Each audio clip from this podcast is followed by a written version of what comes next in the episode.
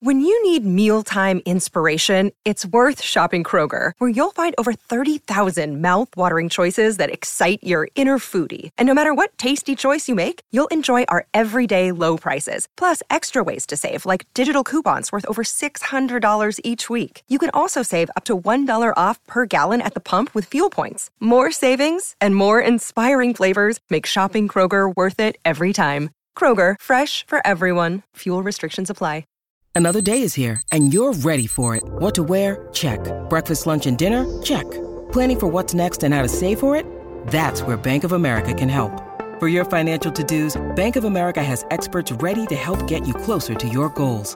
Get started at one of our local financial centers or 24-7 in our mobile banking app. Find a location near you at bankofamerica.com slash talk to us. What would you like the power to do? Mobile banking requires downloading the app and is only available for select devices. Message and data rates may apply. Bank of America and a member FDIC. Hey guys, welcome to the Upper Hand Fantasy Podcast. This is Faraz Siddiqi. Uh, back to you with Joey uh, from you know the Fantasy Football Analyst on Instagram. Uh, we're gonna go over all the matchups today. What's you know good matchups, bad matchups. Kind of go through all the backfields as well uh, for you this week, um, so you can kind of get a better idea of you know who you want to start, make a be- make better sense of those lineup decisions. Yeah, we've got some special stuff coming up. We got some good RB snaps splits and uh, shares there, some target shares. So definitely a lot of stuff to tune in. So um, let's get into a little bit of news. So Leonard Fournette, he's not practicing today. Today's Thursday. Um, they said that they were going to test out the hamstring on Friday. Um, you know, hope you have TJ Yeldon. You know, if you're a Fournette owner, but Doug Marrone today did say he wanted to get Corey Grant more involved. Yeah, and I mean they've been saying that for years that they want to get this guy involved, and I'm honestly confused why they don't. I mean, it seems like every time this guy touches the ball, it's a 20 yard gain, it's a touchdown, it's a kick return. So we've seen him in preseason throughout the years have really big games, and I, I they need to get this guy the ball more. I Yeah. think he's a much very capable pass catching back, if anything. He reminds me of Austin Ekeler a little bit. Yeah. like super efficient, small dudes. Yes. And you know, we, last season when Fournette didn't play, you know, we thought it was going to be like all Ivory or something like that, but it ended up being a timeshare between Ivory and Yeldon. You know, do you think that can be the case this week? I think there's uh, whenever a coach says something, kind of have to take it with a grain of salt.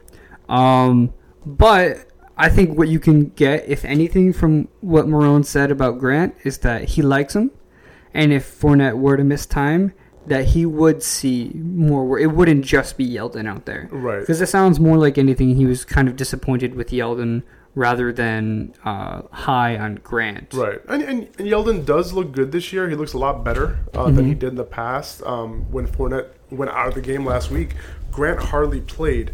Um, you Yeah. know, and you know that's an in-game adjustment, right? So like, not sure how much I would expect them to make the right adjustment or what the adjustment that they want to make if they had a full week of prep uh, to think about it.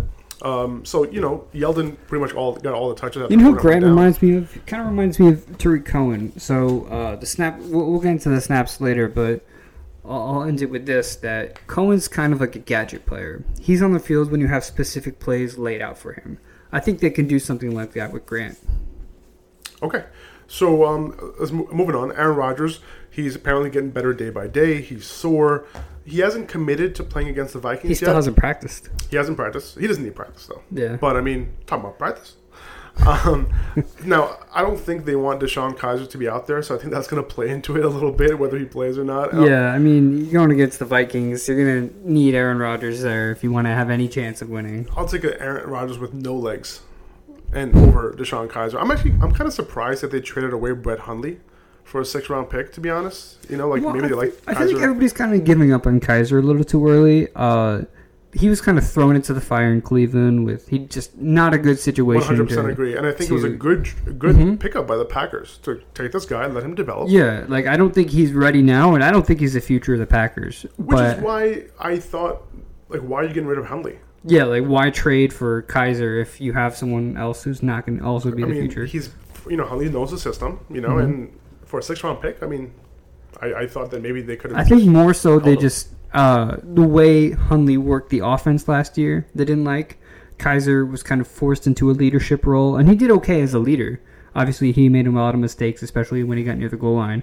But I think they saw if they can refine that, then he could be a better backup in case Aaron Rodgers does miss time. Um, so, uh, notification actually just popped up on my phone. Uh, Aaron Rodgers won't practice again today. This is Thursday, September 13th. And head coach Mike McCarthy said that. Ooh, no, he said that this is no layup. Said of his QB decision. So I'm not sure if I'm understanding that correctly. This is no layup. I guess that means that it's not. It a has given. no effect. I guess it means it's not a given that Aaron Rodgers will play, Mm-hmm. um, or it's not an easy decision. Um, so you know we'll see. I mean, I do think he's going to play, uh, but you know we'll see. I mean, so Davante Adams, he himself was limited today in practice with that shoulder injury. Yeah. He didn't practice yesterday on Wednesday, but he's back to a limited, which is a, a, a better sign for him uh, to play this week. Uh, I would monitor that. You know, we would like to see him get a full practice in. Uh, but anyway, tough matchup against Xavier Rhodes. Probably going to follow him. Yeah. Uh, Hue Jackson, he said that they're going to get Josh more, Gordon more involved, get him more targets. Uh, but Savior of the game. but Tyrod Taylor, he's still your quarterback, so that's going to be tough to do. I, I do see Gordon as a little bit of a buy low candidate right now. If he doesn't do well this week, I don't expect him to. Um, if Tyrod's going to keep looking um, in the way of um, Jarvis Landry. Landry and Njoku, and I, So- I just I, I, I, I would look at him after this week if he doesn't do well. Baker Mayfield's gonna come in soon, and he can make multiple guys relevant.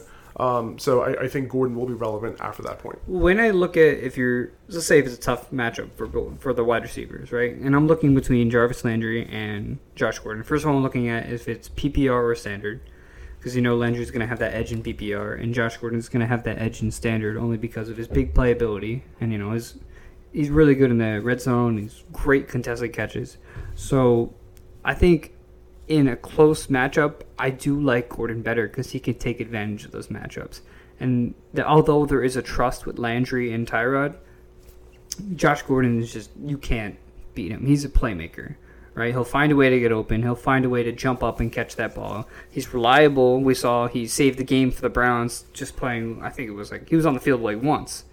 Uh, no, no, he was on the field all game I mean long. he was on the field, but I mean as far as like his He- only he caught- target, he got he had three targets in the game, three targets. and he caught one pass for that touchdown. He was on the field for eighty percent of the snaps when we Really? thought he was going to get only twenty snaps in that game.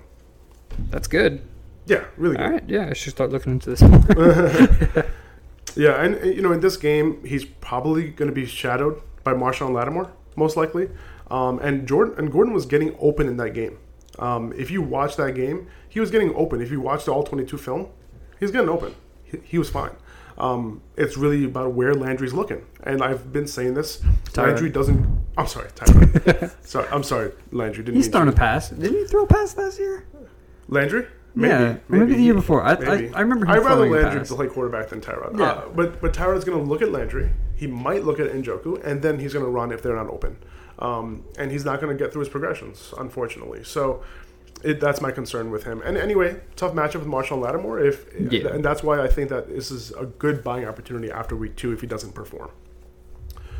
Um, did you have any other news to talk about? There were a couple like minor injuries that you know some players were limited on Wednesday or didn't practice. Corey Oh, Davis is dealing with a hamstring yeah, strain. and I, I wouldn't worry too much about yeah, it that. seems minor. He had some hamstring issues last year. He did. but um, he he seemed to play fine during the game, and I don't think it's anything that's going to hinder him. Right, and throughout the season, just like I wouldn't, uh, you know, go too crazy if one of your players is not practicing or limited on Wednesdays, just because uh, that's kind of a rest day a lot of times. Uh, so now, I, what I would do is like I would make sure that they're practicing on Thursday and Friday. Those are the more important days. So one more thing actually is that Goodwin is questionable against the Lions, um, likely to uh, line up against Slay. But I mean, it worked out for Robbie. We don't we don't know what that defense is going to be. We don't know if that was just an outlier, a bad game, or if this is just a bad year for the Lions.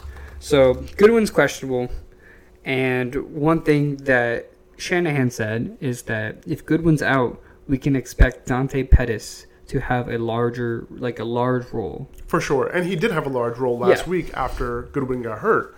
Um, Dante Pettis lined up on where Goodwin lines up, usually on the left side of the Mm-hmm. field, um, and and that's where he did, and he caught that long touchdown. He's a good player. Um, if you He's watch fast. it, he's fast. He has good body control. He he he has good hands. he's a really good player. If he gets opportunity, um, he can do well. Um, so you And know, I think either way, this is just more so bad news for Pierre Garcon. I, I, I 100% agree. I mean, I, I don't even like Pierre Garcon that much more in this game, and I do think so. Slay will like so. Slay actually didn't shadow Anderson as much as I thought he would last week. He actually played his side. Um, for, He's on the left side or the right for side? the most part, he's on his left side, on the offense's right side. Gotcha. Um, and he played. Actually, Slay didn't move once to the left side, so he didn't shadow Anderson when he went to that left side. Slay played around eighty percent of the time on the right side, so that's where Pierre Garcon plays most of the time. Um, And I think even if we do see Goodwin in the game, we've seen him beat guys like Darrelle Revis because of his speed. Um, and they could definitely move him around. I mean, if they see Slay staying on one side, they'll move Exactly. To the other side. So, exactly. I'm not. I'm not worried about that matchup. yeah. Okay, so let's move on to the matchups. Um, is, I'm gonna go through. Let's go through the wide receivers first. Um, Sure. Kind of go through like to see who has good matchups here. So Allen Robinson was the first guy I wanted to talk about, and I mentioned him last week, and they pretty much they opened up the gate pretty well with Allen Robinson. He had a couple nice catches, um, but game script kind of like dictated that they didn't have to throw the ball as much anymore. Um, they should have because they because they ended up losing that game. They shouldn't have got too conservative. They opened up the game great with their play calling, but um, this week, so um, Denver last week actually played Emmanuel Sanders on the outside a bit more to take advantage of the coverage there. Um, and they absolutely torched the right side of that Seattle D where Tre Flowers lines up. So not too worried about Shaq Griffin either on the other side, honestly. Robinson should be able to take advantage of that, you know, how much he moves around the formation. Um, he played on Tre Flowers' side for most of his snaps last week, so that's a really good thing. Um, Tre Flowers, like that side of the field, they give up the most fantasy points um, to any wide receiver lining up on that side of the field last week. So uh, I like Allen Robinson uh, this week in, in, in a game that should be pretty close. Um, and, and I think that um, the the Bears, you know, defense should hold up pretty well, but at the same time, it'll be close, so they're gonna have to throw the ball. Yeah, good good matchup for Allen Robinson this week. I think that Seattle defense is definitely a lot different from the last few years. Um, Allen Robinson did see seven targets last year. I expect that to go up even. I wouldn't be surprised if he hit ten targets. Um, it's going to be a closer game against Seattle. Russell Wilson finds a way to get it done, whether it's Will Dissly or Jaron Brown or whatever the case may be. He's going to find a way to get it done. It's going to be a closer game, and so they're going to keep throwing the ball. It's not going to be a situation where Jordan Howard's going to run out the clock the whole entire game, although I think he will obviously get his share. But expect a lot of passes and Allen Robinson to be the main recipient. Right. Uh, Jarvis Landry. So, like I mentioned before, Josh Gordon, he's going to be potentially shadowed by uh, Marshon Lattimore. Tyrod, he just isn't going his way anyway. Um, with how much he was on the field last week, the Saints gave up a ton to the Bucs last week, even against the slot. Um, with Patrick Robinson, who's a good nickel corner. He's probably one of the best nickel corners in the league. Um, he was on the 49ers last week, for, and they hardly gave up any points against slot receivers. Um, but that can change this week um, with Tyrod like locked in on Landry um, in a probable negative game script with the Saints going up at home.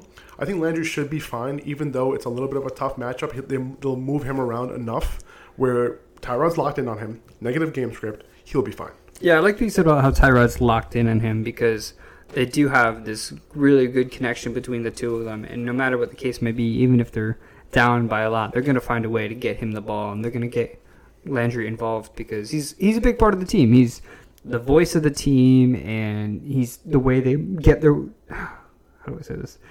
He's how they get up the field. Sure. So I They go think- through him. Exactly. Yeah. So we're going to see Landry involved no matter what. He's I think he's borderline matchup proof. I mean, we have yet to see with other matchups and how Josh Gordon's involved, but it's looking good for Landry right now. I I like Landry, and if he has another big game this week, um, and if Tyrod Taylor doesn't have a good game this week, which is very possible, I would look to sell high on Landry. Um, and when, when I mean sell high, I- Wide receiver one.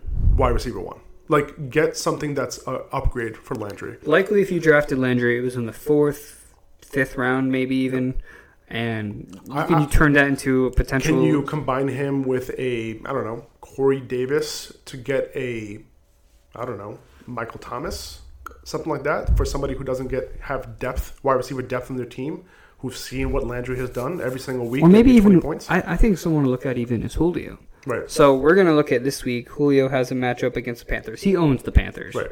We, I think the There's nobody in that two ago- who can stop him. Yeah, he had over 250 receiving yards a year or two ago against Panthers. So he's going to own the Panthers. He's going to be very high price. But Julio's going to have those down weeks, right? In and PPR, he'll be fine though. Yeah, and PPR he's still going to see the ball. But Julio has a history of some inconsistency, Right. some inconsistent games. And I think that's a great buy low opportunity if he ever hits that point, depending on who the owner is. If the Yeah. owner knows the team, they'll know Julio will be good long run, but he's someone you can definitely target. And the only reason why I say that about Landry is because the, the target share is going to him right now with Yeah. Tyrod as a quarterback. And if that changes with Mayfield, the ball will be spread out. excuse me, the ball will be spread around a lot more. And Jo- Josh Gordon is going to see the ball a ton. He can, he can, his target share can go from three, four targets a game to like 10, 11 targets a game with Mayfield because he just goes through his progressions and he'll look at Josh Gordon, who's the the best receiver on their team, the biggest playmaker on their team. They're, they're going to get him the ball. So that's the reason why I would trade high on, on Landry because that change is imminent. I think the Browns win a game, and it kind of sets back the clock on Mayfield, right? If they win. If that's what I'm saying. If if they win a game, And are they really going to win against well, they the have Saints, Saints this week? this week. They have the Jets after. The Jets looked good. That's actually a Thursday night game. Is the that is that in in uh, New York? It's in Cleveland. It's in Cleveland. Okay, I'll be I'll be. So I I think that's the best possibility. And from that point on, if the Browns do win, I we honestly could see Tyrod in the long run. If not, we could see pressure for Mayfield to start. I, I think Mayfield can come in week three. Like I, Really? I really think that it can happen quicker than we think. I have a little more faith in Tyrod, but I, I wouldn't be Yeah. surprised. Okay, uh, Cole Beasley. Uh, I, I love this transition here. Uh, Yeah, so uh, He- he- Cole he's, Beasley. He's going to be once again Prescott's guy in PPR. Go for it. You know what I mean? Like if you want this like somewhat high floor, you know he'll get you like 10, 11 points in a PPR league. If you're struggling, you're in a deep league. And like remember, like this is ob- we're obviously not going in order right now. I'm just kind of going through the matchups. Um, so in, in PPR, you go for it. Not not interested in standard at all. Janoris Jenkins is on the outside.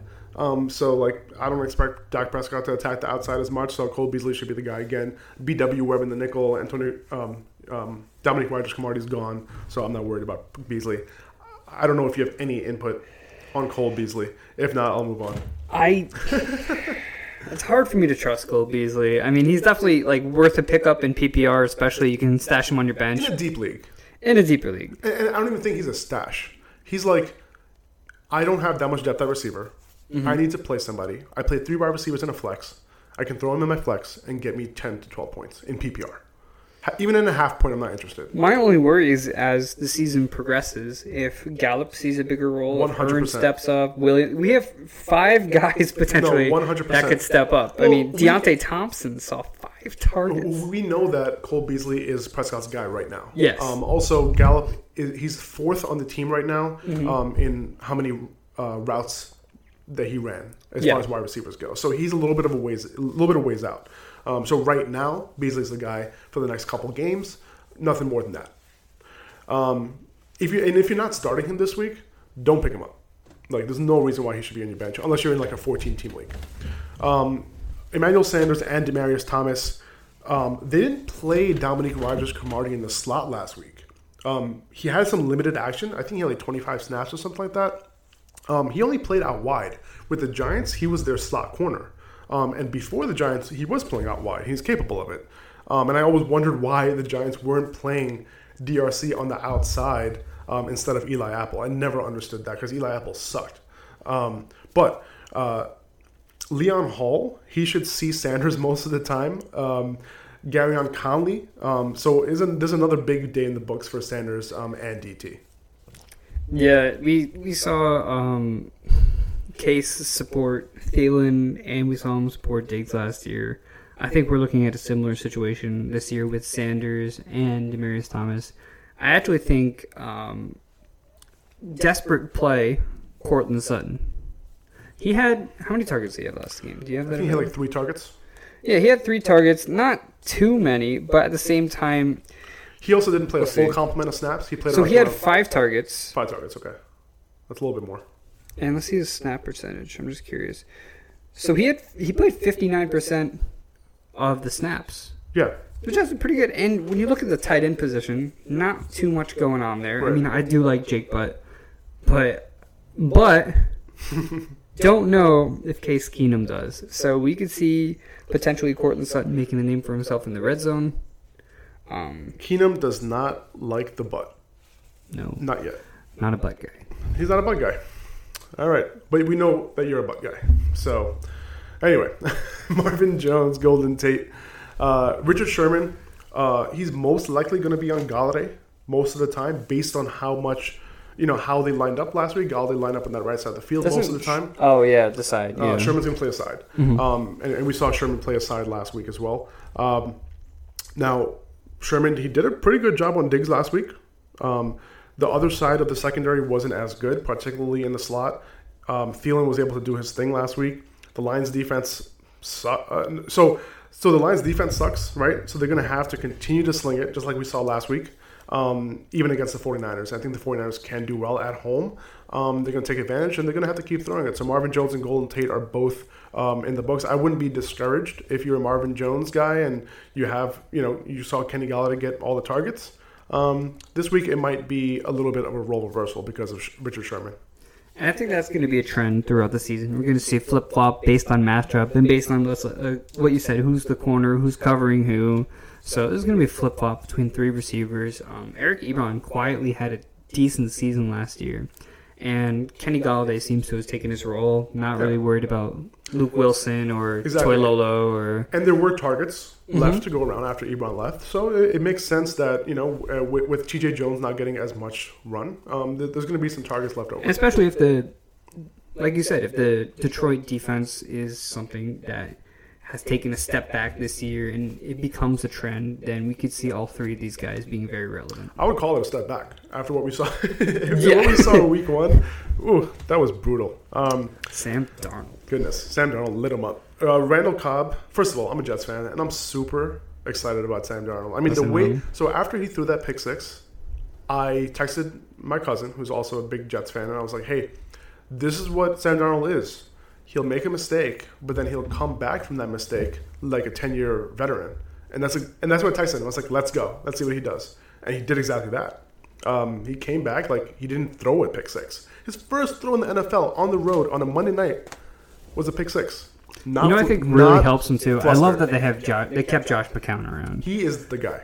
He's great backup quarterback. He's so capable. If someone were to go down, Totally agree. He's helping the rookies so much, and he's just he's like the heart of the team. They basically signed him to like what was it, a fifteen million dollar contract to be Darnold's He's Mm-hmm. like the grandpa. the grandpa, basically. And like I think uh, Dar- uh, I think his son or no, his daughter is like the same age as, as Darnold, which is crazy. Wow. Um, so my barber actually cuts both of their hairs. Like he Oh, cut, Corey Davis just said he's fine. Corey Davis said he's fine. So, yeah, I just got so alert. He's Wednesday, fine, guys. Wednesday practice, don't worry about it too much. Um, but so my barber cuts both of their hairs, which is super interesting. It's just like a little fun fact. Really? Yeah. Josh. McCown and Sam Darnold. I'm getting my haircut tomorrow from him. wow. Yeah, he goes to the facility, cuts their hair, and, which is really funny because like there's so many memes about them like slicking their hair back. Yeah, and all do that they get the stuff. same haircut? So every they get no, they don't get the same haircut. Okay. uh, but because like you know they have different hairstyles. Mm-hmm. Uh, but I mean, Sam, Josh McCown literally told him I was like, hey, this is the guy you should get your haircut from. Um, fun fact. I mean, the reason why it's relevant, it's not fantasy relevant. Do they have lice? They, I don't think so. I don't think so. But um, I'm, I'm trying to meet them though. I'm trying to like he, he Trying to schedule your appointment. my barber is literally like two minutes from here. Like he's in Cranford, New Jersey. So he drives up to the what is it? he drives goes up, to, the facility. Up to the facility. Yep. Um, apparently, that's in Florham Park. yeah, yeah, exactly. That's not Exactly. too far. That's not too far from here. Not at all. No. Anyway, Anyway. uh, Randall Cobb, Geronimo Allison, uh, Who's their barbers? going. that's a good question. Uh, not in New Jersey. That's for Okay, sure. yeah. Um, they're going up against the Vikings this week. Tough matchup, uh, especially for Davante Adams, who's probably going to be Dealing with shadowed. injury. dealing with injury, going to be shadowed by you know by Xavier Rhodes. So there can be some extra targets for both of these guys. Um, if Trae Waynes can go, who's he's also hurt, he left that game. Um, rookie Mike Hughes, who had that pick six last week, uh, he might have to go to the outside uh, with either Mackensie Alexander in the nickel. Uh, Hughes did open up the game. The, the rookie did open the, up the game in the nickel last week, but um, they played um, a safety, Jayron Kearse, in the nickel when he moved to the outside. So, you know, Mike Zimmer said that Hughes is more comfortable in the outside than in the slot, and that's what it seemed like. But either way, it should be fine for Allison and Cobb at home, especially if Xavier Rhodes is busy on the other side. Yeah. Um, plus, if Rodgers plays and he's a little hobbled, they're going to play out the shotgun. They're going to uh, depend on that quick passing game, and Randall Cobb is going to probably get another 11, 10, 11 targets. I think I think this is going to be a 300 350 yard passing game for Aaron Rodgers. I don't think they run the ball too much. They didn't have much suc success doing that last week. Um, another tough matchup for the running backs. I'm sure we'll see Rodgers sling it out a whole bunch. At home. Yeah, at home. And someone else who could also also take on a bigger role is Jimmy Graham. He had a quiet week last week, but he creates some mismatches. And especially if you have all these threats and Graham, Cobb, Allison now, and uh, Adams on the outside, we can see Graham get some work down the middle. And you know they also didn't see too many red zone opportunities last week, so we, we have to be a little bit patient with Jimmy. It's Graham. either long bombs or yeah, we have to we, we have to be a little bit patient with him. Yeah. see a little bit more how they use him in the red zone because that's what he is. He's going to be a red zone guy. Um, PPR leagues, you might not be too happy with his production, but he's going to get touchdowns. Okay, moving on. Uh, moving on to the Chargers. Uh, Mike Williams, he only played on 54% of snaps last week, but he out targeted Tyrell Williams and Travis Benjamin. Who I'm expecting that to increase. We're going to see a little more of Mike Williams. He, but even with 54% of snaps, he caught five of his targets for 81 yards. Um, and we can, like you said, we can see his snaps increase. Um, he has that potential use in the red zone, right? We, we're thinking he's a red zone guy, but he caught five for 81, which is pretty damn good. It's Um, something we noticed about the game. In I, I was watching the KC Chargers game, and um, the announcers were were right for a big part. Is like Philip Rivers' receivers are kind of letting him down. Travis Benjamin and Tyrell Williams kept dropping passes. They couldn't get open, and Williams was really Williams and Allen obviously, It was reliable. but um, they were reliable options. So Mike Williams will definitely see a step up and I'm expecting that to continue. He's going to win over that wide receiver two spot over Tyrell Williams. We're going to see Williams, Tyrell Williams, keep getting confused. Tyrell Williams take a back seat. Another thing also is that Melvin Gordon actually led the Chargers in receiving yards over Keenan Allen. It was like a yard or two difference. But the fact of the matter is that I wouldn't overreact on Austin Ekeler. Um, a lot of people seem to pick him up. I think Melvin Gordon has a stable uh, role in the passing game. Ekeler was just like it was. It was a 400 yard game for Rivers, and that's not something we're going to see every single week. I think that was a career high for Melvin Gordon as far as his receiving yards go. Yeah. So, just that. Yeah. Um, so yeah, I think Mike Williams is a decent flex play um, against the Bills defense. Uh, you know, he, when he's not lined up against Tre'Davious White, which he shouldn't be, fifty percent of the time he split last week on the outside. but, You know, fifty percent of the time on each side. So I'm not I'm not worried about that matchup at all. Um, Cooper Kupp. So Budda Baker um, on the on the Cardinals, he's playing that Tyron uh, Mathieu role. Tyron, Tyron, Tyron, Tyron. Tyrann Mathieu, Tyrone. Tyron Ma- Sorry, I'm bugging out right now. Uh, Tyrann Mathieu role, uh, but uh, Baker isn't as good in coverage. Like we saw the Honey Badger, he got better as his career progressed in coverage, but Budda Baker isn't there yet. Um, so Kupp, he could should continue to play well this week. Robert Woods is probably going to see the most of Patrick Pat- Patrick Peterson. Now, Peterson said that he's not going to shadow anymore. Um, so we'll see what happens. He's probably probably going to stay on his side. Um, I think last week he stayed on his side the entire time, if I'm not mistaken. Let's see. Uh, no, Patrick Peterson did move around a bit. Um, who did the Cardinals play last week?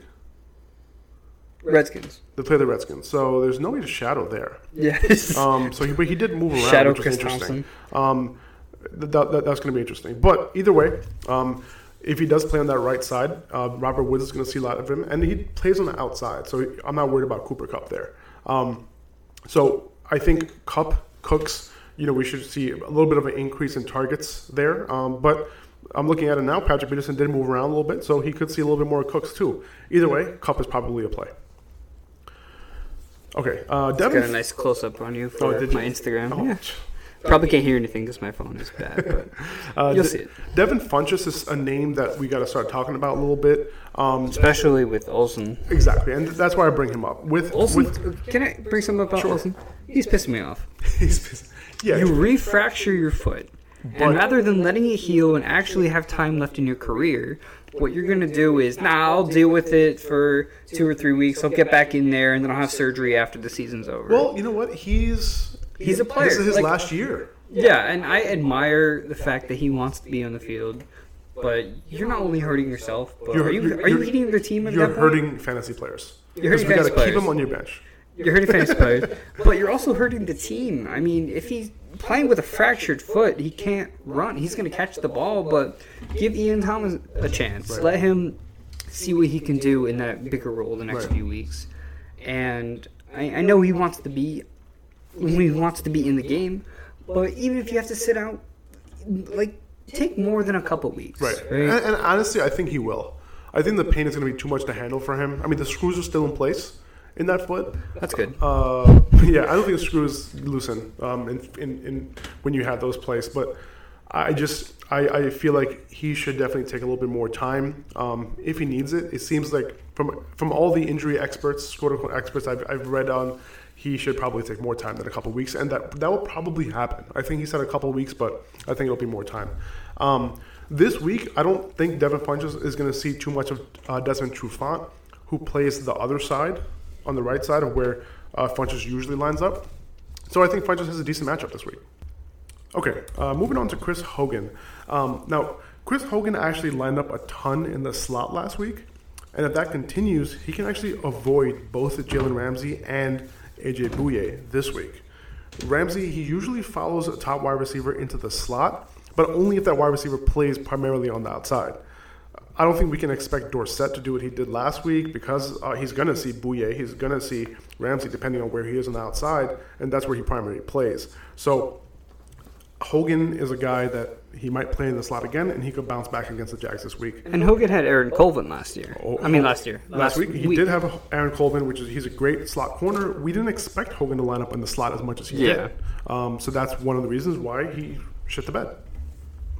Okay, uh, Ted Ginn, he actually lined up in the slot more than any other Saints wide receiver last week. Um, Michael Thomas lined up a bunch as well. Um, we saw what Juju was able to do last week against Cleveland. The Saints, they're going to look to rebound this week. They're pissed. Um, Ginn is clearly their second wide receiver behind Michael Thomas right now. Cameron Meredith, um, he's coming along slowly. He wasn't even active for that game. So I think Ted Ginn, uh, I, I think he was on the injury report. Um, so we'll see what happens with him. Uh, but just to monitor that. But I think he's an okay start this week. Update just popped up. Devonta Freeman did not practice today. Yeah. If it's if it's the Tevin Coleman show, we're looking at RB one numbers. Yeah, Just and out there. this knee injury for Devonta Freeman is is concerning me because it's the same knee that he sprained his MCL and PCL last year. Um, an MCL can recover, but a PCL doesn't always recover the way that you want it to. What about the LCL? What's the LCL? There's another one. It is. It's a tendon.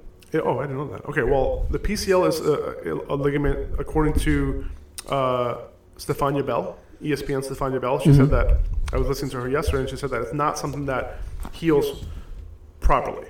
Um, and if this is the, and this is the same knee that he messed up last year, so if I'm a Freeman owner right now, I'm looking to sell a little bit, honestly. Um, No, I didn't take anatomy in high school or college or anything like that. I think the LCO. I'm showing, Mm-hmm. lifting my leg up right now. Um, I think my LCL is on the left side. The ACL is down the middle. The MCO, I don't know. I don't know, but I just wanted to show off my anatomy. Thank you. Uh, yeah, so I mean, I honestly like, I'm not feeling that. So if you're a Freeman owner, you better pick up Tevin Coleman right Trade for him trade for him uh, right now. Um, okay, uh, Nelson Agholor again. He had such a low depth of target last week. He had like 13 catches for like 32 yards or something like that. Um, but Vernon Hargreaves, you know, they're going up against the Bucs in Tampa Bay their nickel corner, Vernon Hargreaves, he's going to be out for the season. Uh, you know, Agholor, he lined up in the slot most of the time last week. He did line up on the outside more than he did last year. Uh, but I think he's going to feast again. Um, they gave up the most points out of the slot last week, the Bucs did. Um, now, when Agholor line up on the outside, um, it's going to be fine because I think Brent Grimes is also dealing with a groin injury and he's not practicing, so he might be out too.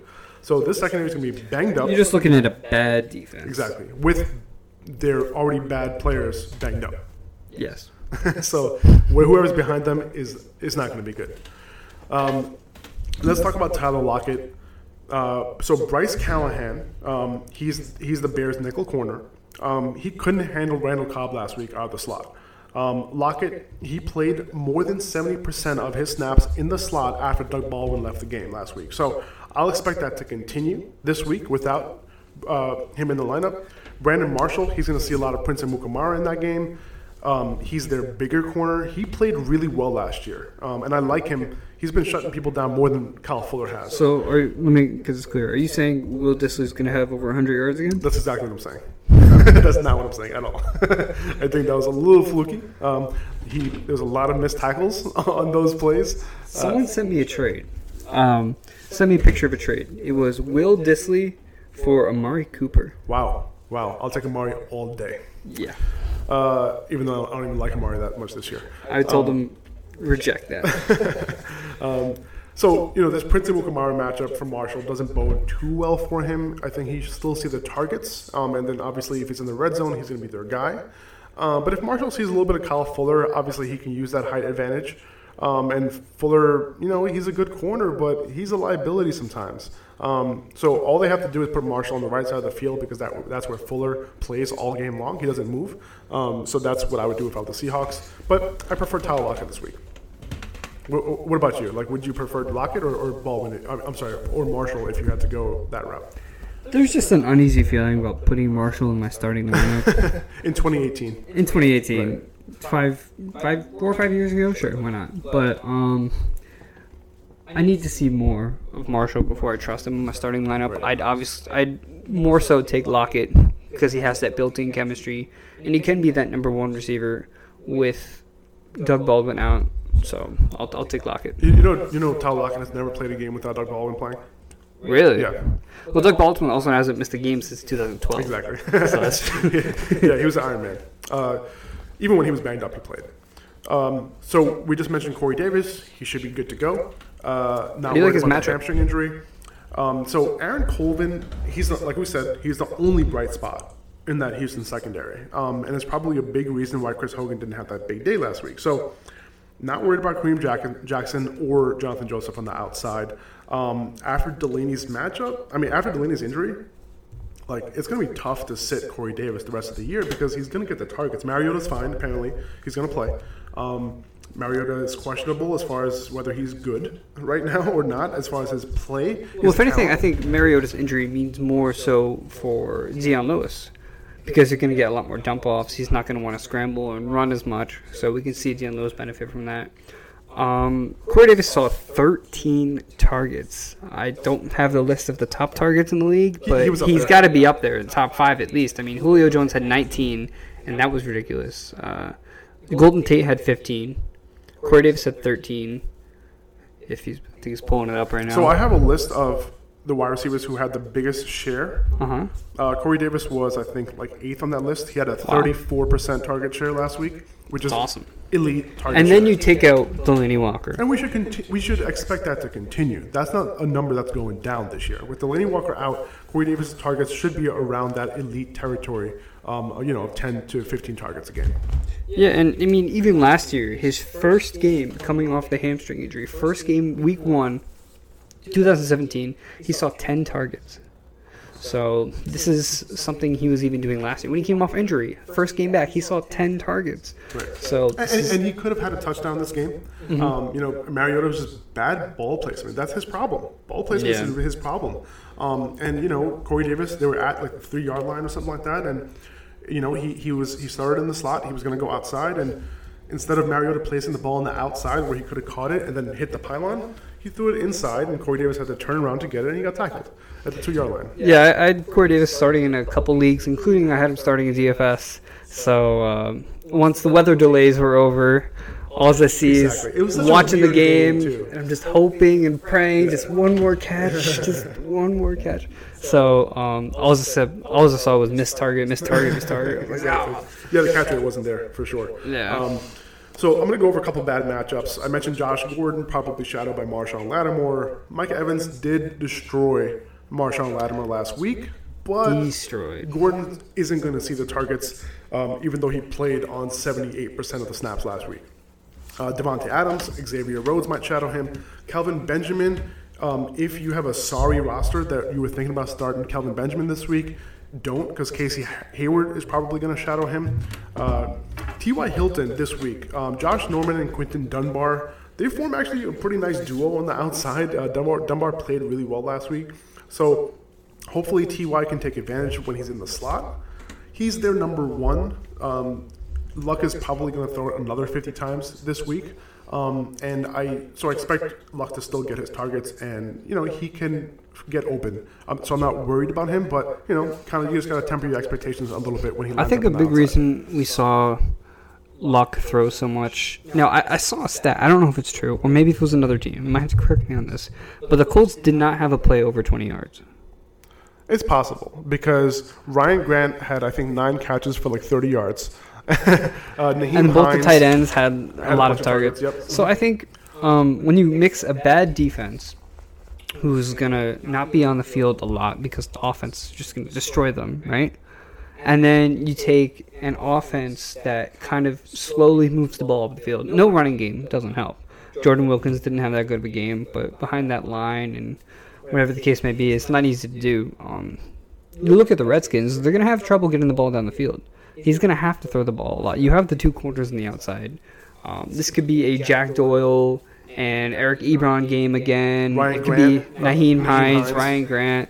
So I'm not too worried about Hilton. I think he's gonna find a way to get the ball, and he's gonna have a whole bunch of targets to do so. Right. I, I mentioned Brandon Marshall and his potential matchup with Prince, Prince Amukamara. He can move around a little bit. He should see the targets. Uh, but Brandon Marshall is still Brandon Marshall. He's not the same guy he was. He's still 36 or however old he is. So it, it's tough for me to throw him in my starting lineup in a PPR. he's not league, at he Antonio. Gates level yet. Right. He's not. He's not that old, but he's getting up there. Yeah. Um, have you seen Antonio Gates move? Oh my goodness, it's bad. um, Jamison Crowder. Um, he didn't have the best week last week, but the Redskins didn't have to throw the ball a ton. Um, they were up the entire game. Uh, they had good time of possession. Didn't have to do it. But uh, Nate Hairston, uh, he was one of the best nickel cornerbacks last year. Um, he's continuing to play well. So For the Colts? For the Colts, he would. I would avoid Crowder this week because of that. Not sure if Al Smith is even looking at wide receivers right now. He's throwing it to his backs and tight ends. Uh, but you know, Crowder is somebody that if you have a better option, I might go in that direction. Exactly. Okay, let's talk about running backs. Um, can I go? Let's go through all the all the backfields a little bit. Um, let's start with Baltimore, Cincinnati tonight. Alex Collins. Um, now, Cincinnati was not great last year against the run. Um, this line this week is very close. Um, Thursday night games usually have better production line for running backs, not as good for quarterbacks and wide receivers. Baltimore's defense, they're always going to keep Collins in a good game script. Now, is Um, it just me, or does it always seem like primetime games go a little slower? It's, def- like, it's it's- definitely slower. It, it seems like And on top of that, is Baltimore, Cincinnati. exactly so division matchup. Um, I actually have the snaps for the snap percentages for the Baltimore game the first week. Alex Collins saw 34% of the snaps. That should definitely go up. For sure. Kenneth Dixon had 28. He's now on IR. Javorius Allen saw 38. He saw more snaps than Collins. Um, Collins also did fumble, and He was punished for it too. he was punished for it, and that was a big part of why he came off of someone else's practice squad to start, right? Uh, he came off of Seattle's practice squad to start for the Ravens. He had a very bad fumbling issue. He managed it pretty well last year, but not a good start for him. Um, the number should go up, right? I mean, Oh, for sure, for sure. That And- and- and- I wouldn't be too stressed. I'm out. not. And like this was a blowout. Um, so Buck Allen getting all those snaps. I'm sorry. Uh, even Kenneth Dixon getting all those snaps. Um, I think it was a result of them being up all game. Uh, so I'm not too worried about Alex Collins right now, uh, especially since Kenneth Dixon's out. You know, there's nothing really to worry about. Uh, the, we'll see a, a similar split like we saw last year between hi- um, him and Buck Allen, um, which was just fine for Collins because they're always going to be in okay game scripts this year. I think Allen still takes the field on third downs. Yep. And definitely those two minute drills. And hurry up. Yep, for sure. For sure. I mean, Collins is not a PPR back. He, Yeah. He's a standard guy. You know, if you don't have any options in PPR, then you, you have no choice. But at the same time, Now, are you looking to grab Colin? I mean, looking to grab Allen? Buck Allen? Yeah, if you're in a full PPR league, he's definitely uh, a good RB4 to have in your team. You can plug him in, and he, you can depend on him for four to six catches a game. Who Now, would you rather have, Austin Ekeler or Javorius Allen? if I want steady production every week with the potential of a touchdown, I'll go Buck Allen. But Austin Ekeler provides a spark. You know, Buck Allen is going to give you a 100 yard game like Ekeler can. would Um, you say Austin Ekeler is electric? I would say he's electric. Chargers electric. Ah, I see what you did there. Well, I, All right, I sorry guys, I'm gonna head out. Mike drop. Just like the Julie dropped. yeah. Mic get out of here. Um, but yeah, Buck Allen, I'm okay with him in PPR tonight. Also, remember they were up all game last week, and Buck Allen still caught like five or six balls. So you know, in this game will be more competitive. He can catch you, you know, more passes than that. It sucks Kenneth Dixon. He's a capable three down back. He's capable, but I, I just he's just not as good on early downs. He's not a, a good in between the tackle guy um, throughout his career. Uh, Joe Mixon, obviously, you know you're going to start him every week. I, I doubt you have better options. He's a workhorse back. He had one of the highest snap uh, percentages last week. Yeah, had so he had seventy six percent. Bernard had twenty five. So he had, they ran some two running back sets. Yeah, but and, and backfield and the backfield usage um, was one of the highest in the league as well. I think Bernard had one target for one catch. I think he had two touches altogether. But but Joe Mixon, behind James Conner, who had 100% of the running back touches, and behind Mm-hmm. Zeke, who had 95% of the running back touches, Joe Mixon was up there with 92%. So he's getting the use. He's a workhorse back, um, and he's a little bit of a buy low right now because I don't think people realize um, how much he's being used. A lot of people are still shaky on him. I, I saw some uh, some some fantasy accounts. They're like, "Oh, be careful with Joe Mixon this week. Um, definitely gonna have a down like a down game. We could see Giovani Bernard get more involved." But I don't know if that's really gonna be the case. No, I, I, he looked I, I good. don't think so. I, you know, and, and this, easy matchup at matchup, but Listen, I mean, he, he- you don't get this type of usage by accident. They drafted him to be that Exactly. guy, and he's going to be that guy. Um, right now, Gio is solely a handcuff, and that's it. Okay, let's move on to the Redskins and Colts. Adrian Peterson, this could potentially be a good game script for him. They're favored at home. Indy's defense is hot garbage, uh, so I'm perfectly fine. I'm not perfectly fine with rolling him out on a- any week, but this particular week, he should be fine. I mean, la- last year we saw games where the Cardinals game gave Peterson 30 plus carries. And it was a very similar situation. They were up big in that game too. Adrian Peterson saw over half of the snaps. He had 53% of the snaps. Chris Thompson had 42. Rob Kelley saw 10%, but that's not something that's going to continue. Exactly. Um, I think it's very game script dependent, but this is definitely a great matchup, great week to start Adrian Peterson. Uh, Marlon Mack, he might play this week, so he might either be the only guy on early downs. He can mix in with Jordan Wilkins on early downs. Um, not so interested in starting either of these guys this week until I really see what the split is like in this backfield on early downs, especially. But I think Nyheim's, Nyheim Hines, like he seems to have a role in the pass game, and I don't think that's going to change with Marlon Mack coming back. Yeah, I mean Marlon Mack's a pass capable guy. Like he he can catch passes, and um, but so is Jordan Wilkins. But he's not going to be a three down guy. I don't. think. Yeah, he's not going to be a three down guy. He, Nyheim Hines is a specialist. Yeah, I think so. Nyheim Hines actually lined up as a wide receiver nine times Wow. last week, and the, the only person who lined up more as a wide receiver last week was Alvin Kamara, um, and he had nine targets last week as well. Um, so regardless of the split in this backfield, I think Hines' role probably won't change. Okay, um, let's move on to the Falcons and Panthers. Okay, so like we mentioned earlier, Devonta Freeman's knee isn't right. He sprained his MCL, PCL last year. It was the same knee. Tevin Coleman, he's going to be a play this week. Even if Freeman plays, um, I think he'll be not 100%, and Tevin Coleman can get a bunch of carries uh, and, and targets in this game. So it's a tough matchup, but I think Coleman's going to see those touches. Uh, if Freeman doesn't go, he's definitely a play. You got to have him in your lineup because he. We saw last year that he had like close to 20 touches per game when Freeman was out. Um, now, what do you think about about this situation? Like, are you worried about Freeman? I think if even if Freeman is limited, that we do see more of Coleman, right? So they may want to ease Freeman into the game. This is a knee injury that's been nagging him for a while. And I think either way, Coleman's good start against the Panthers. Well, one thing about the Panthers is they haven't allowed a 100 yard rusher in 21 games. They held Zeke to, I think it was seven under 70 yards last week. and uh, we could see that trend going. But his involvement in the passing game definitely balances out. So when we look at Christian McCaffrey, a lot of us were worried about his snaps and C.J. Anderson. We didn't know if this was going to be a shared backfield, but I can assure you by looking at the snaps, this is most definitely Christian McCaffrey's backfield. He had 85% of the snaps. C.J. Anderson saw 18. He's a big part of their offense. He had a down week. He had a fumble, and he you know, he, he didn't see the end zone, but nevertheless, he saw a lot of targets. Greg Olsen's going to miss some time, and Christian McCaffrey is that favorite target. Okay, so let's move on to the Vikings and Packers. Obviously, you're going to start Cook. Um, he had great usage last week for his first game back, um, and it can and should go up after hearing what Mike Zimmer had to say about him.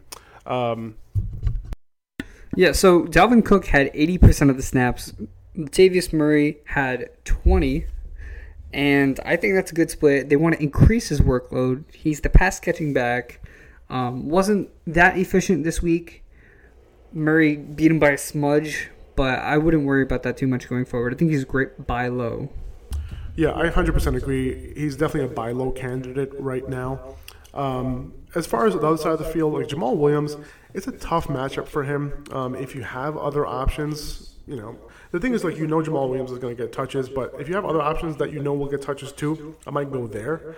Um, you never know when this team, it's a good offense, you never know when they're going to get goal line opportunities. Um, they can get multiple goal line opportunities, which is the upside of having Williams in your lineup. Um, so it's tough. You know, it's going to be a split between him and Montgomery. Um, but this is another game that he probably won't do well in um, that can open up the door for someone like Aaron Jones. Yeah, I totally agree. I mean, even Aaron Jones was atop of my waiver priority this week. We didn't see anything we liked out of the Green Bay backfield. He's still available in over 50% of leagues, so if you see him sitting on waivers, definitely go grab them, and stash them on your bench. For sure. Um, let's move on to the Chargers and Bills. Um, Melvin Gordon, you're going to start him, right? um, Austin Ekeler, you know, he's a nice little flex option if you need some upside on your team. Uh, PPR, PPR. PPR league's probably preferred because um, that's where he'll do most of his damage and actually give you a little bit of a floor. Um, LeSean McCoy, he's a three down back. He's tough to sit. You know, he did have a few good runs last week that got called back by a penalty because of this terrible offensive line. Um, but with him being the three down back, he's tough to bench. Um, even with the terrible week last week, you know, against a good defense this week, um, you know, they don't have Joey Bosa this week, but that's more so in the passing. That really affects the passing game more. Uh, but what do you think about McCoy going forward? It was interesting they gave Marcus Murphy so much work right. last week. Um, I don't think that's going to continue. He looked good though, so Chris Ivory's not necessarily the handcuff. Yeah, I mean Murphy, Marcus Murphy did look good. Um, I think that was more so the game was lost. Exactly. They want to preserve him because he does have a lot of tread on the tires, as you could say. So I, I wouldn't be too worried going forward. This offense is going to look totally different with Josh Allen at the helm this week. So yeah. Um, moving on to the Texans and Titans, Lamar Miller. Um, he's a three-down back. I'm starting him this week. um, you know, there's no reason to bench him.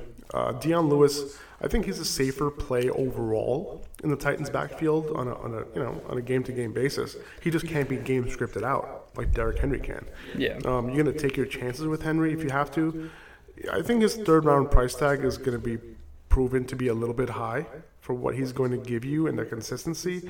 Um, you know, when they have a more versatile back like Lewis, who is just fine between the tackle as well.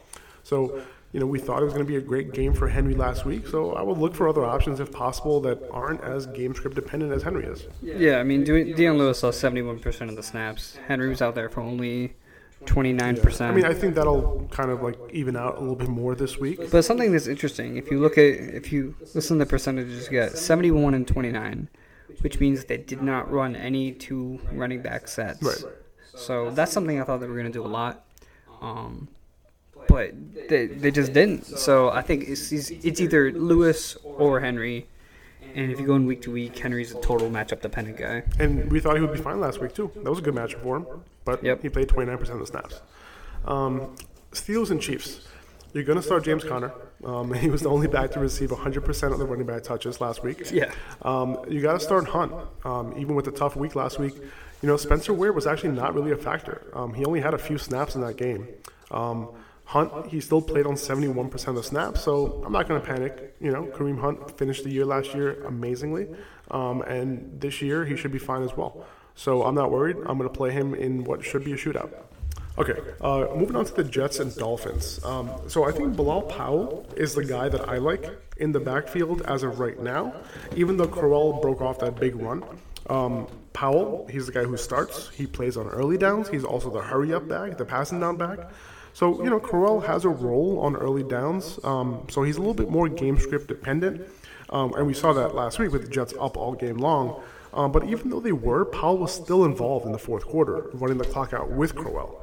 Um, so I kind of like Bilal Powell this week. Should be fine against this Dolphins defense. Something interesting too is that they actually had Powell out there to start the game. Yeah. So um, And he was starting all preseason as well. exactly, and it was an even snap percentage, but like you said, probably matchup dependent on how much we see Crowell. Yeah, and you know Powell is their guy on passing downs, so Exactly. he's he's a little bit less risky, I would say. Um, uh, Ken, as far as the Dolphin side, Kenyon Drake, you know his usage was still pretty good, so I'm still starting him. Um, Gore did outproduce him on the ground, um, but he did see like a big run.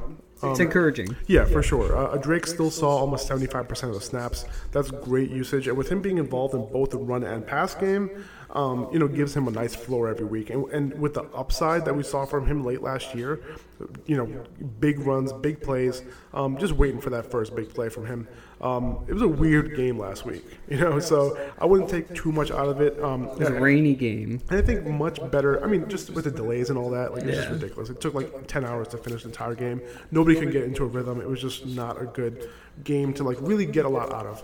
Um, But it was a much better. It's going to be a much better matchup this week too. I think against the Jets. Um, so you know, we'll see what happens. What do you think of of, of Kenyon Drake? I think he's a good buy low. Um, we wouldn't spend too much on it. I think RB two makes sense for him. exactly. Uh, Yeah, RB one upside, he- upside, Upside, sure. sure. He's got But that he big is- playability, He, I think he is an RB two right now. but he's a he's a good RB If you got if you have like guys like I don't know, Adrian Peterson and Alfred Morris, maybe you package those two guys up and get someone like Kenyon Drake. I think that's a good upgrade, um, especially if you think that Adrian Peterson's going to fall off. Exactly. Um, The PPR standard, you may want to keep Peterson for those Maybe. game script upside games. Maybe. Drake also has a lot of his value from catching the ball. right. So Okay. Cool. Um, let's move on to Eagles and Bucs. Um, I'm okay starting JJ this week. He's a little bit game script dependent too, but he's in a good spot this week against the Bucs. Eagles, they have a good defense. Tampa Bay's defense is not good. They're banged up, um, and Eagles are going to be potentially up in this game. So obviously, he could see some goal line opportunities this week. Um, so I'm usually not a guy who likes, you know, game script dependent guys, but I think Ajayi this week should be okay. how do you feel about Ajay? Are you comfortable? Are you do you feel safe with him? I'm, I'm trying to get. I'm trying to sell him. I, I wanted to sell him after last week, two touchdown game. Listen, you can't depend on touchdowns, you know, and you need guys who are going to put up, who, who are going to get touches because that is what's indicative of what the future is going to hold. Not, not touchdowns. Um, touchdowns is not an indicator of success, of future success. Opportunity is, and if Ajayi is not going to get any opportunity in the passing game, um, and then you have that mix of a backfield with Darren Sproles, Corey Clement you know, he's not going to see the snap percentages and the opportunity that we want him to see. So that's the reason why, because of that two touchdown game, I'm like, if you can get another RB2 that's involved in both the pass and the run game, or maybe you combine him, package him up with some other RB2 or 3, you can get an upgrade, especially after last game. Yeah, great, great sell high candidate. Um, if you're in a standard league, like you said, touchdown dependent, so you can hold on to him if you need to. But if you're selling him high, sell him high.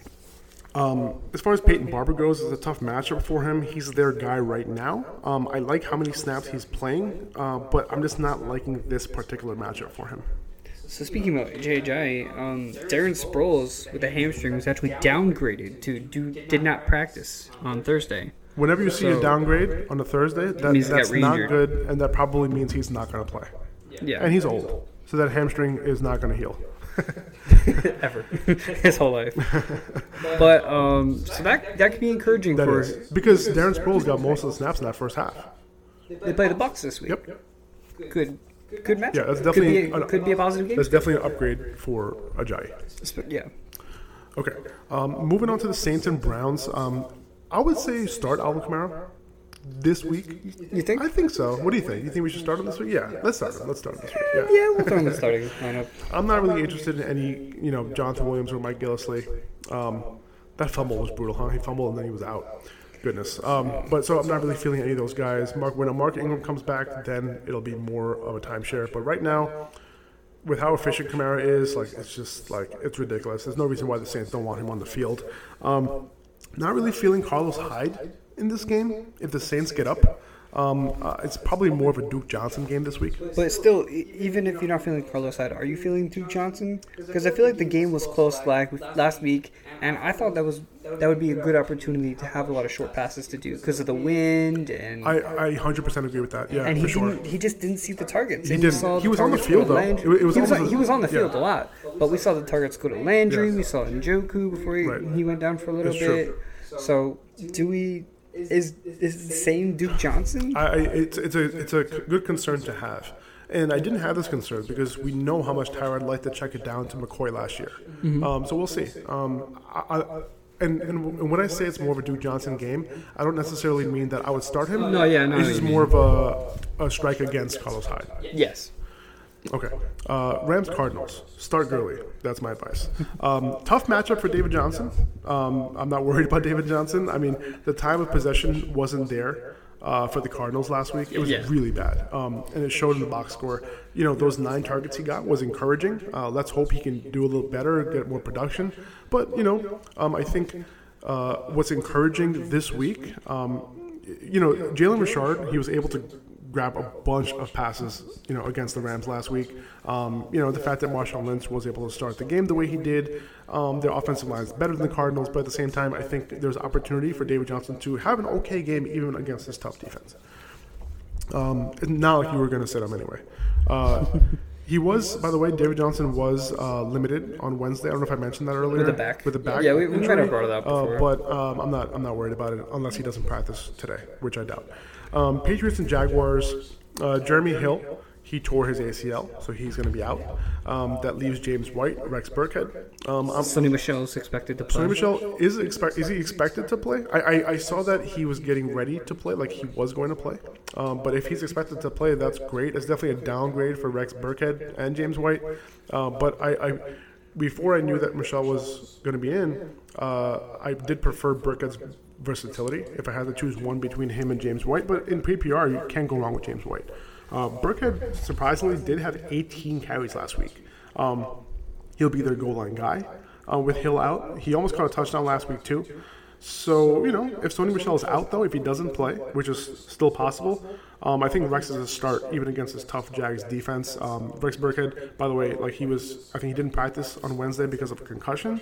He did practice today, um, so we'll see what's up if he's even in the protocol. I have no idea. Um, Yeah. Um. One thing I brought up about James White last week was that when the slot receiver, so when Edelman and Amendola are out, there's a big increase we see in targets, production, and touchdowns from the running back position.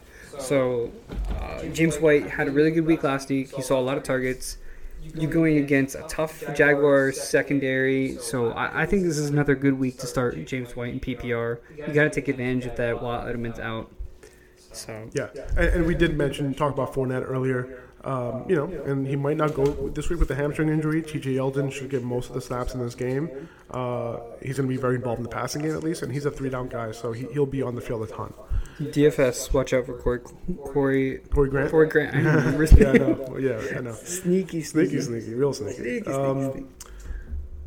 Okay, Broncos and Raiders. Um, right now on the Broncos, it's a three-man backfield as of right now. That can reduce to two, you know, being Royce Freeman and Phillip Lindsay. Um, those are the two most talented guys right now by far in that backfield. Devontae Booker is the odd man out in that rotation, but let's not assume that's going to be the case. Like, I wouldn't be surprised if Booker lingers longer than we want because Vance Joseph is still the coach of that team. Um, you know, we saw uh, last year Booker, C.J. Anderson, Jamaal Charles, all involved, and that was a very annoying backfield. And different guys were getting more touches in different games. There was no predictability there until one of them got hurt. Um, but I think this week um, against the Raiders, I think both Freeman and Lindsay um, are startable for sure. And Freeman's going to be their goal line guy. Um, but Lindsay, he got the same amount of carries as him last week, same amount of production. Yeah, it was the same exact Same stat exact line as far as rushing. That was that was great. But the difference was that Lindsay was able to get some work in the passing game. Yeah, and I think um, looking at the snap percentages, Freeman still led them with 39. Lindsay creeped up and had 35. Booker kind of took a backseat with 26. Um, Yeah. I think, uh, like you said, I wouldn't be surprised if Booker lingers. I think that's going to go down for him, though. We're going to see more of a Freeman Lindsay split. But uh, looking at game script, I think this is a good week, if any, to start Freeman. Right, and uh, so uh, on the other side of the ball, so against this Broncos run D, Chris Carson was able to do a little bit of damage, but most of his rushing yards last week came in one play after hurdling that dude. Yeah. Um, so that was a big play, but he didn't do much outside of that. So I'm not really feeling Lynch in this game against the Broncos' tough front. Um, Jalen Richard is an interesting name. He had nine targets last week, played well. Um, if he's their only third down and hurry up back, um, he can see some work with this Ra- Raiders defense being so bad. Um, so I want to see more out of this backfield before I start him, but he's kind of a name uh, to keep in mind. Yeah, Richard played half of the offensive snaps, which is 14% more than Marshawn Lynch. Um, Richard is definitely a name to keep in mind, someone to pick up if you have if you have an extra spot in deeper leagues in PPR. Maybe you could even increase his value from there, but likely going to be in a lot of negative game scripts. Probably. Um, moving on to the last game, Bears and Seahawks. Jordan Howard's usage was wonderful. Um, he's Yes. starting every week for me. Um, what do you think about Tarik Cohen, though? I mean, his touches weren't quite there last week. Five carries, three receptions on four targets. That's eight touches. You know, not sure he'll be used a ton. I would hope he's being used a little bit more uh, going forward, especially in games where they probably, you know, won't be trailing a ton. Like if they're trailing, I'll pro- I would probably see a lot more of Cohen. Um, but you know, he's a nice, versatile weapon for them. But I'm not sure. Like I feel confident putting him in my lineup right now. Um, upside is always there with him, but how, what do you feel on Tarik Cohen going forward? So, something was interesting about Howard and Cohen. I'm, I went through all the running back snaps, and Howard had 71%, Cohen had 40. So, what that really tells me is they had a lot of two running back sets. And one of the things I said Especially to open that game. Exactly. So one one of the things I said before the season began is that I called Cohen a bust. Um, I think they're going to keep Howard in there on third downs, and if Cohen comes into the game, he's going to have specific plays designed for him. He's a gadget player, right? So if they have Cohen on the field, it might be like a jet sweep. It could be uh, they could line him up on the outside, but I don't think he. He's not Tarik Cohen. Uh, I'm sorry, he's not Tarik Cohen. He actually is Tarik Cohen. He's not Tyreek Hill, is what I meant No, he's not. He's not Tyreek Hill, and um, I'm sure he will be used in kick return. Punt, I think he was returning punts. Yeah, I think so.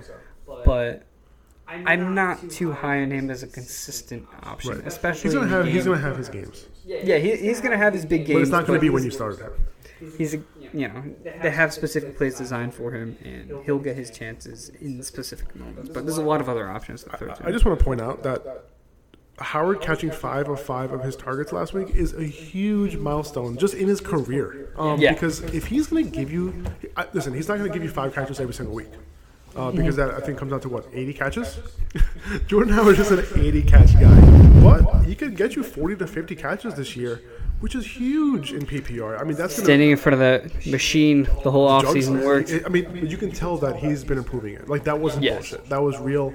You know, he he probably would have caught two or three of those balls last year. Um, this year, he's he caught all five, and that's really encouraging. That means he's going to stay on the field, and teams can't stack the box because he can just run into the flat and catch ball, which is huge for his production, huge for the offense in general. Um, now, on the other side of the ball, Chris Carson, you know, he's more startable this week um, than he was last week. Uh, Pete Carroll said that Carson is leading that backfield right now, but both him and Penny saw the same exact opportunity Yeah. last week. Uh, Carson, he, And this is this is encouraging for Penny because this is a game where. Penny may have not played. His fingers still lingering. He they didn't know if they wanted to push him into the game, and he shared starting uh, shared a starting role with Chris Carson. It's just a matter of time. and he was also more involved in the passing game as well. so Penny. Carson So- outplayed Penny in the run game by far, um, but Penny outplayed him in the passing game. Um, and with Doug Baldwin out, yeah, exactly. Now I heard some talk about them possibly moving, possibly moving CJ Procise to wide receiver, and that would be interesting because that means Penny would be the third down back. yes, and he would get a lot more opportunity.